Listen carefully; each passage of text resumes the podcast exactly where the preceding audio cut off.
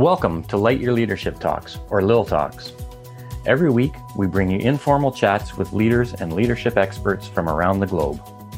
Your host is Lisa Anna Palmer, author of the international best selling book, Light a Fire in Their Hearts The Truth About Leadership. Listen in so that you too can stay informed about the latest wise practices that set great leaders apart.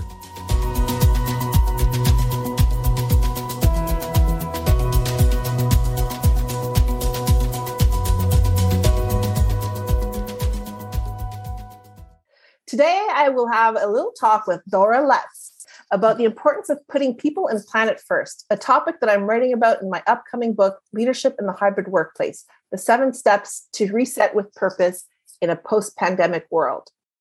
You may have heard of Dora, as she is the author of a great book I highly recommend called The Aspirational Business she is also the owner of Giving Spring and the creator of a course at Purdue University called Business Planning for Social Entrepreneurs.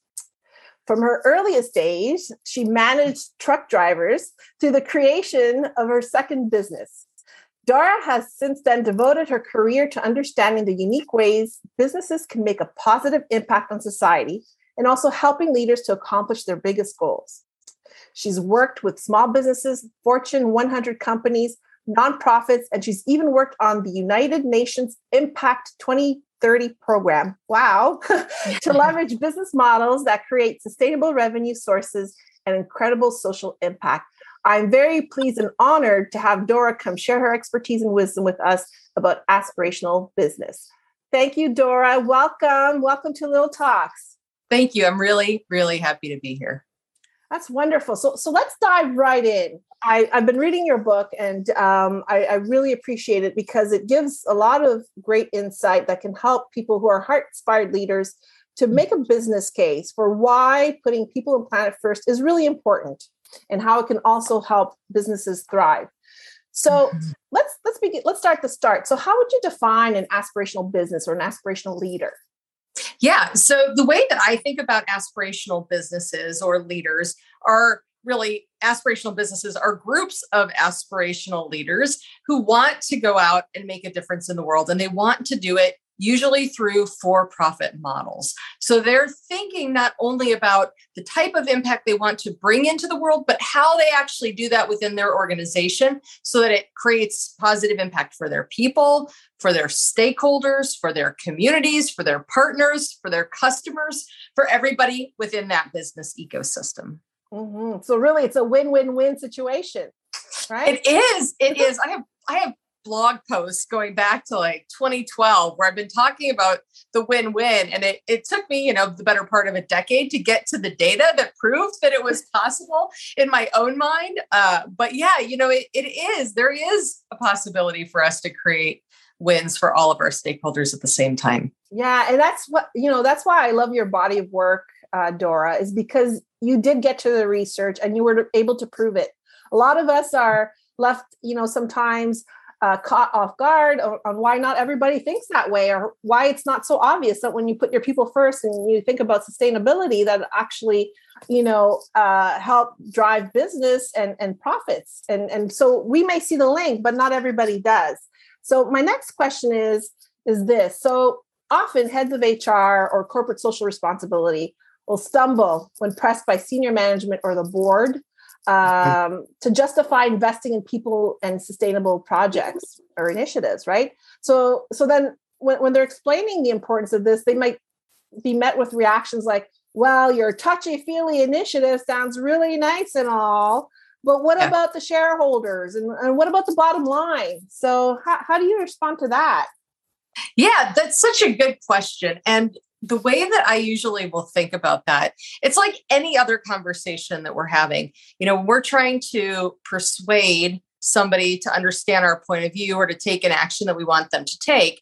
Uh, we have to understand what what is in it for them, what is their perspective, and couch our conversation in a way that's that's useful and compelling to them and you know i consider myself to be a heart-led leader you, if you watch my tedx talk you see it's amazing i didn't cry in it right because i just care about this content yes so deeply but but I'm also I'm also stubborn, and so it, there's this part of me that is I wanted people to come around. My my argument of like I don't understand why you don't see it. What it wasn't falling, it wasn't falling the way that I wanted it to, mm-hmm. and mm-hmm. so ultimately it became this question of why why are CEOs so hesitant? Why is this such a difficult conversation to get mm-hmm. them on mm. board with? Mm-hmm. And so that's really what started me down this journey. And what I ultimately realized is that many, many of our business leaders have been trained, right? Day one in business school, we learn that shareholder management is what matters. Mm-hmm. Creating a return for the people who have invested in our business is the expectation for us as leaders. And that comes all the way back from the 70s. You know, we're we're looking at 50 years of history. It's hard to undo that. Mm-hmm. And so not only does it take proof and evidence that it works, it provides data that helps them understand that it is possible. And it requires a lot of time and a lot of us pushing in the same direction mm-hmm. to be mm-hmm. able to show that, that it is possible. Mm-hmm. So, usually, when I am starting this conversation with leaders, uh, the first place is you're not wrong. Shareholder value is really important. But when you look at the broader ecosystem of everybody in your business, you are also going to create benefit for them and ultimately your shareholders. They're not it's not a trade-off like mm-hmm. we were taught in 1977 mm-hmm. you know our business right. theories have evolved so have our businesses we can do more than than we were allowed to think we could mm-hmm, mm-hmm. i love that i love that so you you did you did the work to kind of build that argument that business case you know if, if you could um, share with us you know maybe some those amazing statistics that i read in your book in mm, terms mm-hmm. of that prove you know once and for all that putting your people and and and sustainability first does help your business in big ways.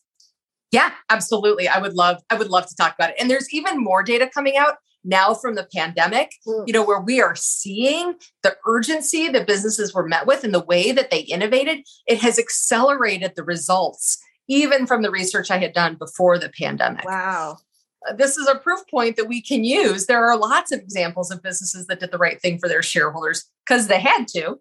Yeah. Um, but but that we can keep that momentum going. There's so many examples. yeah. Yeah. So let me talk a little bit about the framework. So yeah. when I look at a business and say, okay, do I consider this to be an aspirational business? I am actually looking at each of the business functions within the organization. Mm-hmm. So, do they have a clear sense of purpose? Do they know who they're serving and why? And does that serve as a foundation for everybody else to follow? Mm-hmm. That's usually the CEO's role. Um, and if they're doing their job well, it makes it easier for other people to do the same. Mm-hmm. Then we can look at the metrics and say, okay, so if they've got this sense of purpose, are they actually measuring their success in accomplishing the things that they want to do? Because, you know, like like we see in most business books, what gets measured is what gets managed. Mm. And so if we say we want to change the world or we want to make things better for our customers, but we're not actually measuring our success at that, it's easy to fall by the wayside. Mm-hmm. And usually that reporting falls alongside the, C- the CFO, right? Or maybe the legal team, depending on the organization. Mm-hmm. So are they looking at the broader functions of the business? Mm. Then I like to look at HR and understand are they connecting with their employees? Are they creating opportunities for them to thrive? Safe working environments, living wages. I mean, that seems so basic, right? But it it matters in the way that your that your employees feel seen and the way that they connect. And then of course you ladder up and you build more onto that sense of purpose and that level of engagement. Mm-hmm, mm-hmm. After that, we look and see is the company operating ethically? Are they doing everything that they need to do to be good corporate citizens? Are they paying their taxes? Are they meeting the, the local regulations for, for what their business needs to do? And just the, the X's, uh, what is it? The I's and T's, right? Dotting mm-hmm. their I's and mm-hmm. crossing their T's of their business. And then the last question is Are they telling that story? And so all of the work that's being done within the organization comes out uh, in their marketing messages internally and externally. Mm-hmm. And do they align with what people inside the organization are saying? Mm. And that in this world of transparent messaging, where everybody can see what's happening within your organization if they look hard enough, that's where that storytelling piece really comes in. Mm. So I look at all of those different angles. And what I did a few years ago was scored companies. I took companies and I scored them according to the aspirational business model. And then I looked to see do they outperform? And they did. They significantly outperformed the ter- in terms of market performance. So investors saw Mhm. them to be a better investment and they made more money. They had a better return on equity and more net income. So they made more money, they kept more in- money, and they were they were they were rewarded by investors. Mhm, mhm. And significantly so. We're not just talking like a couple percent here and there. The numbers were frankly staggering when I looked at them. I, it took me a while to get comfortable with the fact that they were accurate because they were so much bigger than I had expected. I just love your passion and how you're framing all of this for us. Now, give us some like really juicy stats around this, like just to drive the the the message home. Yeah, thanks for asking. So, when you actually look at the core financials of a business, when you measure the aspirational business factors, you can see that businesses that have better scores, that are more thoughtful about how they engage with their stakeholders, they make more money. So, there's almost an 80% swing in net income for businesses that do create impact versus those that don't. And they kept more of their money. They, they, they made a greater return on their money. So, the return on equity was almost 34%. That is incredible. It, Amazing. it really is amazing. yeah. And uh, you know, and because they they made more money, they kept more money, they're also more rewarded by investors. So investors want see that and and perceive the companies as being more valuable. So it's really great because it means that whether you are publicly traded or privately traded, that, that there's an incentive for doing this work within your organization. Absolutely. And it drives home, you know, the, the importance of what we've been hearing about the triple P bottom line. And now you're Mhm. like proving it, which is amazing. You know, Yes. it's, it's no wonder the UN asked you to come and do work for them. well, that that was before I did the data, but I have to tell you a, a funny story because one of the things that um, you started, you know, with how do we get how do we get to these to the people who maybe are skept- skeptical of this work or, or focused on the data, and so so much of this work. Uh, My father is a Milton, Tree, Milton Friedman trained MBA out of the University of Chicago. He's my most loving skeptic. And so as I was starting to do all of this research and do all of this work, he would say, you know, kid, like, I, I guess you're right. I mean, theoretically, but I don't know. It just doesn't feel intuitive to me. And so for every piece of data that I would find, I would call him and say, oh, you know, what do you what do you think about this, Dad? You know, and I would I would try to kind of test the market. And it took me the better part of four years before he finally said, oh, now I get it. And the thing, the moment that he got it was when I said, Dad, here's why it works. Because you can have a great strategy for doing this work. But if your team is not capable and prepared to execute it, it doesn't matter what your strategy is. So you not only have to have a good strategy for uh, for purpose work and engaging your people, but you have to have the culture and the competency to actually pull it off. And only when you have those do you have the data. And that was the moment when he said, "Okay, that that makes sense to me. I understand that a strategy alone isn't enough. That I have to be able to execute it meaningfully." Love it. Love it. You know what? This feels, and I'm sure many of us out there uh, with with this view uh, of uh, being heart inspired leaders feel vindicated, validated. Thank you. Way to go, Dora! Thank you. Thank you to everybody who's made this work possible. No, I I feel that too, right? That that moment, like this is just the proof that we needed to be able to justify what we all already intuitively Yes. intuitively knew. Um, so so let's let's talk a little bit more about aspirational leaders, right? Mhm. so what are some of the stumbling blocks or or things that aspirational leaders need to to look out for? Mm.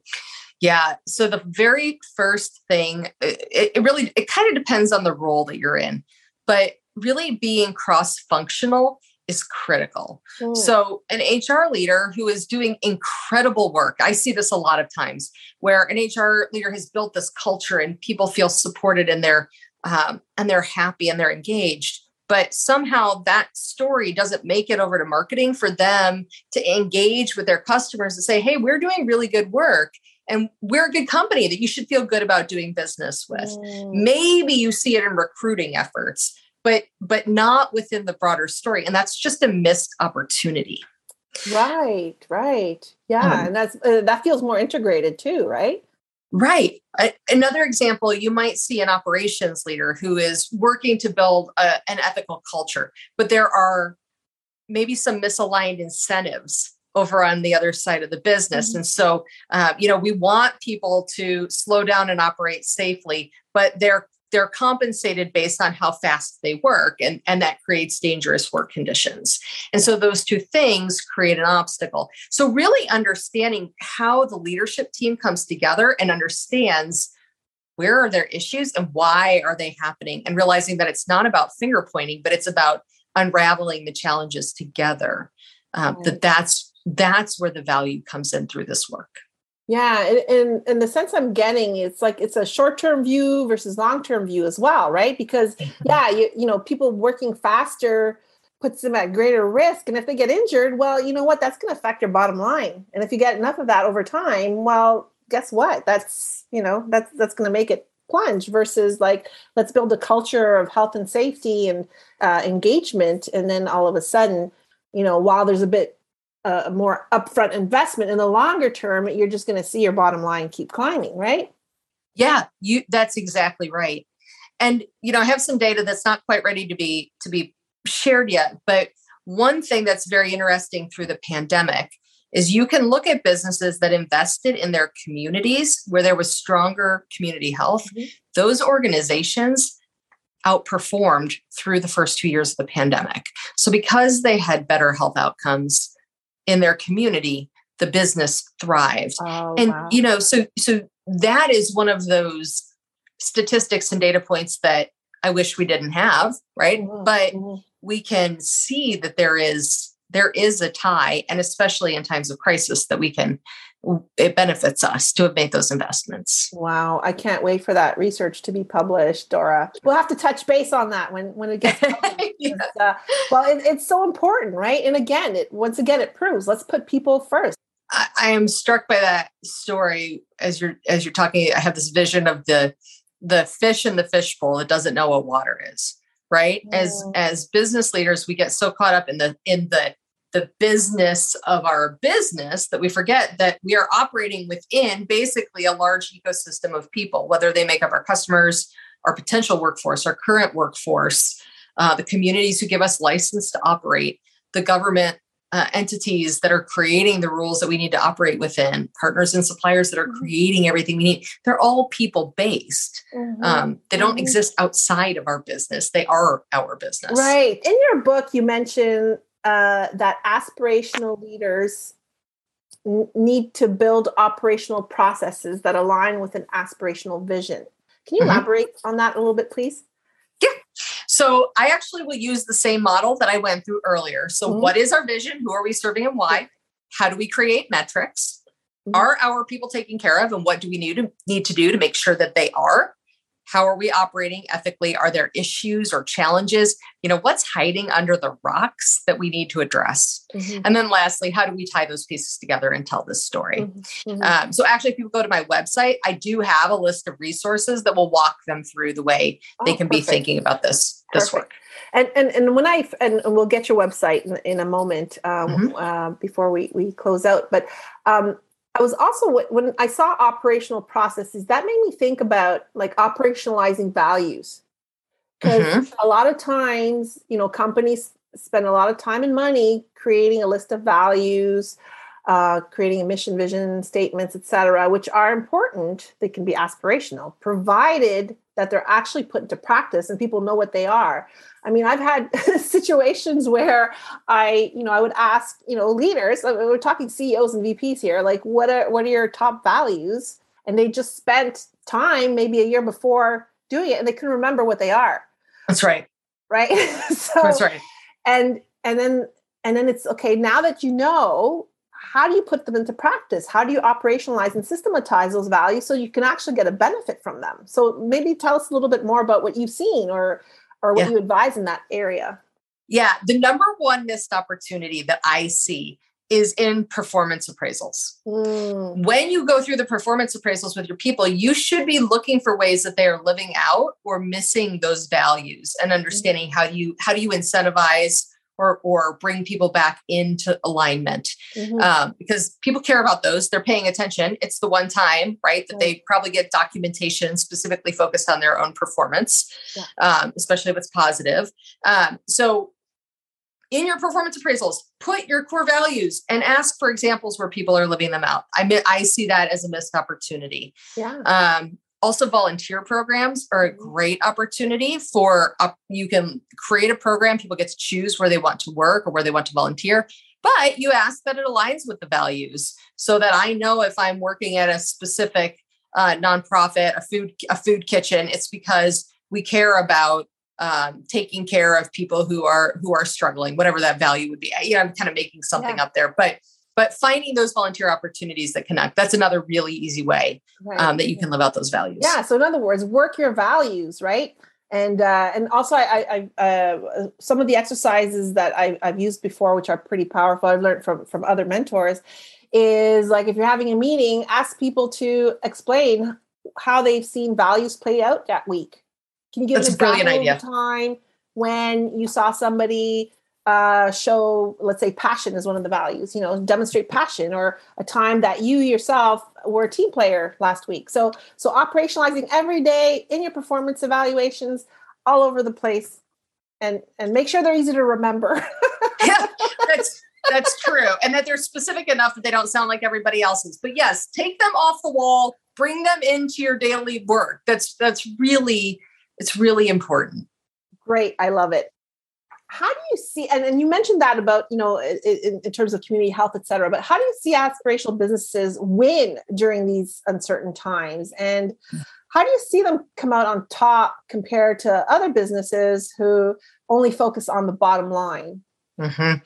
well i think one of the one of the things that i noticed especially during covid were people's ability to innovate alongside their values. Mm. So if they saw that something was happening in their community and they were in a position to to use their resources or their skill set or their knowledge base to to make an impact that people were more prepared to mobilize and take action about, against those things so as a result they saw healthier employees or they saw um, community branding that went out they, they reduced um, supplier challenges or maybe they uh, maybe they had a uh, maybe they had a partner that that was able to find a new resource that they didn't know that they needed or had mm. you know you see those little pieces of innovation throughout because everybody was so aligned towards mm. ensuring public health everybody in an organization was like okay this is our most important thing let's go figure out how to do it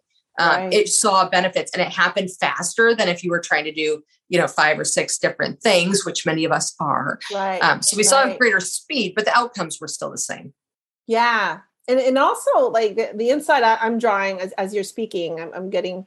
aha mm. moments is that you know because uh, aspirational leaders care so much cared enough to like all come together put our differences aside and make it work like we, we need to survive here we need to make it work let's do whatever we can. It's not business as usual. We need to take care of people etc versus when during time of crisis if you don't have that strength of, of uh, basically you know operationalized love and caring and compassion for people then people start to turn against each other and actually start to to work against each other and, and then things start to fall apart. Um, yeah so um, there's another part that I read. It was about activating employee preferences, and uh, we already talked about the aligning with values, but activating employee preferences. Can you tell us a little bit more about that? Yes. So I have the best story of, of this, and I it's one of my favorite. I will. I don't think I'll ever stop laughing about it. But I was working with an organization, and we were building a volunteer program, but we were thinking about their values and trying to uh, to understand what was going to be interesting across the organization. And so we had done a survey and we asked a couple questions. And one of the questions was like, what, what is one organization that you already support and why? And are there any that you wouldn't? And one person responded, well, I would, uh, I would definitely not support any pro-life organizations. That's really important to me. And I am an avid member of the Kentucky uh, Turkey Hunters Association or so, something very specific about a hunting right. hunting right. organization. Right, right. Um, and then literally the next survey response was, well, I'm really interested in pro-choice organizations, but I would have a really hard time uh, with anything that supported gun advocacy. Wow. So you know that these two people were literally like probably sitting next to each other in cubicles, right? Right. Like, I'm picturing Dwight Schrute and Jim, you know, just Yeah, kind of in the- in their own little worlds. Um, but then at the same time, then the next question down was talking about which of the organization's values were most important to them.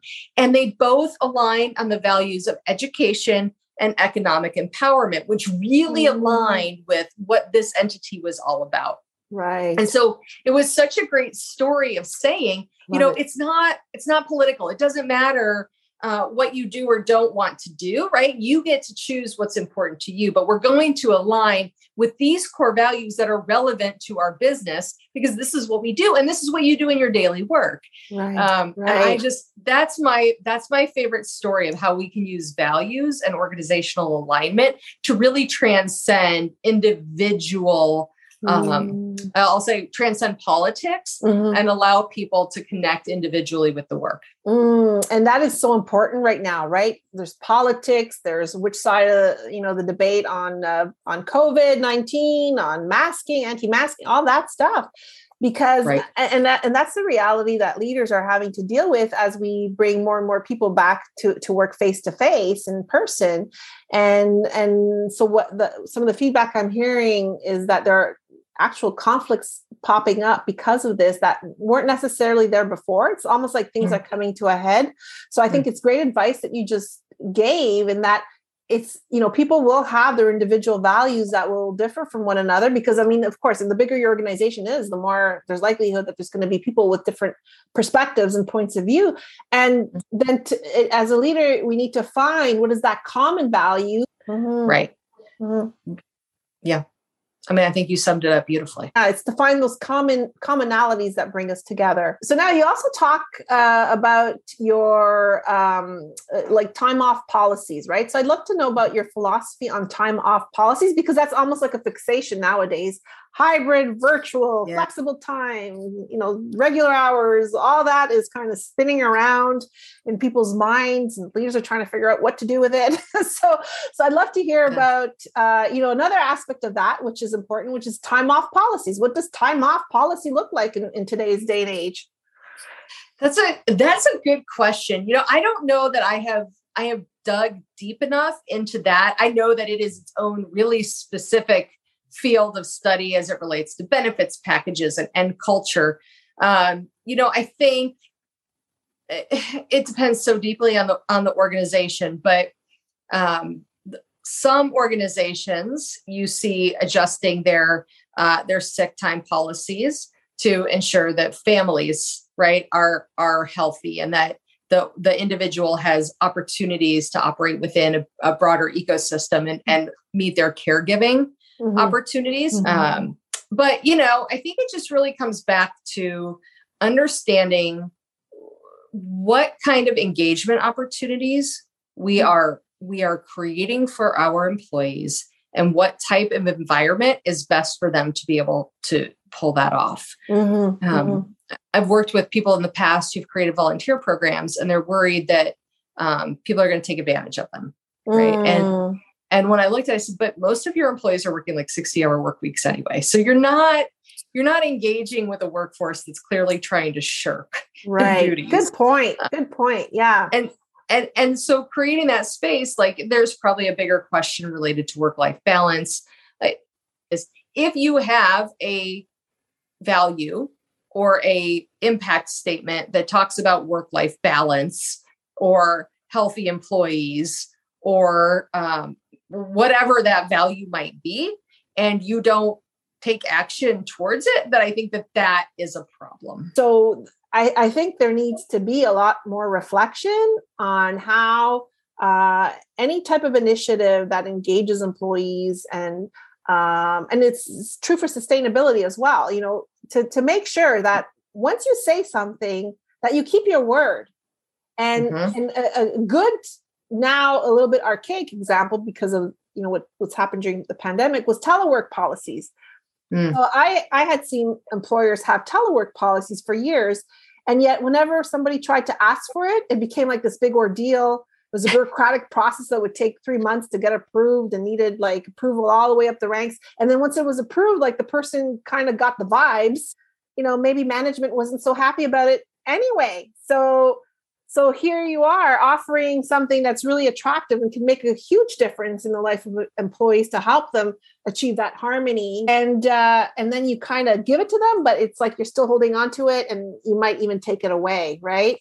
Yeah, yeah. Um, I completely, I completely agree. I think, um, I think in addition to being consistent, being really honest um, mm-hmm. um, about yes. what you are capable of and and right. what is going well you know, one of my favorite examples of an organization that had some had some stuff that they had to work through um, and it wasn't specific to to time off but overall culture is mm. nike mm. so if you look at nike's 2018 annual report you can read the letter to shareholders from the ceo that literally says we've got some problems. Because if you think back to that time, they had people striking for sexual harassment, they had lack of mm. diversity within their ranks, they had a lot of internal cultural ickiness that's a technical term right that was happening under under the scene and he he talked about it and he said here's what we are going to do and he said we're going to do a pay equity statement we are going to understand where in our hiring practices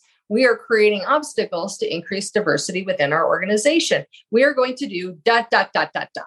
Mm-hmm. And they mm-hmm. weren't perfect, right? They yeah. didn't come out perfect from day one. It took some time, but they did the work. It took a few years. And to me, the beauty is that when then they came out with some of their social justice efforts, both with USA Soccer or Colin Kaepernick, the different things that were happening related to social issues with a focus on diversity, their advertisements were a celebration of the work that they had done internally. It wasn't, hey, look over here while there's ugly stuff happening. It was a celebration of the hard work that the organization had done. Mm-hmm. And if they had not addressed that in the first place, they would never have been able to reap the opportunity right. that propelled them towards incredible brand building and financial returns either. Right, right, and positive yeah. impact because there's such a, a, a, they're thought leaders, right? And there's a lot of people that look up to their brand. Um, and this is this is where things might fall apart uh, in organizations where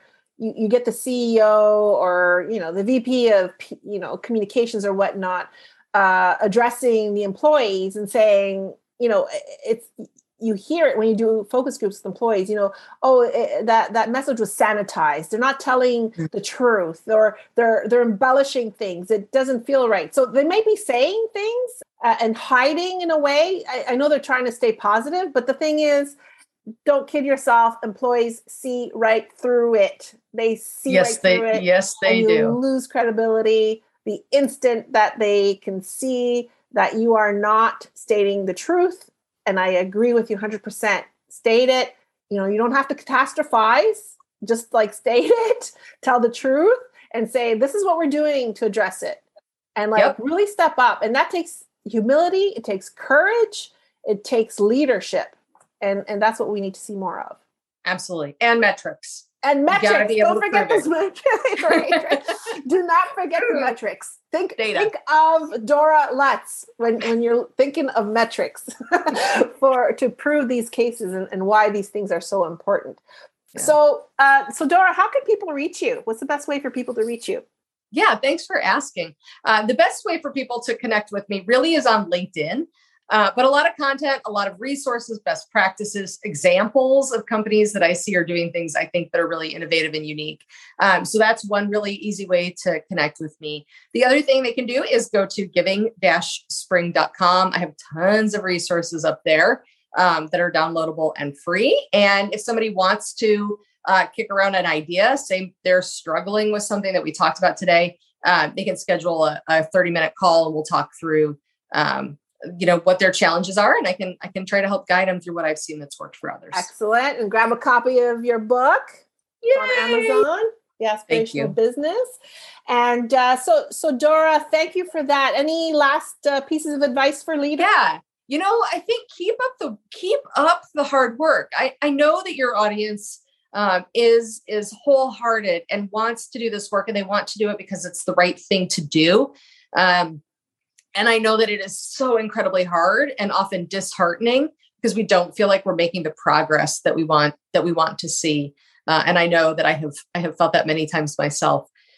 But the reality is we we are making progress. We with every piece of good work that we do, we're showing that it's possible. We're giving ideas to somebody else.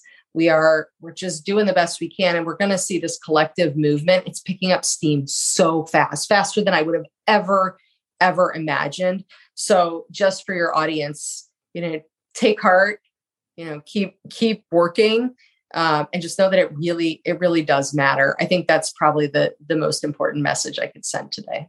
Oh, thank you for that heartfelt message. Thank you so much, Dora. Keep doing this amazing work so that we can keep proving that this really works. And uh, together we can make the world a better place for sure. Absolutely. For sure. Thank you so much. It was an honor to have you on Little Talks.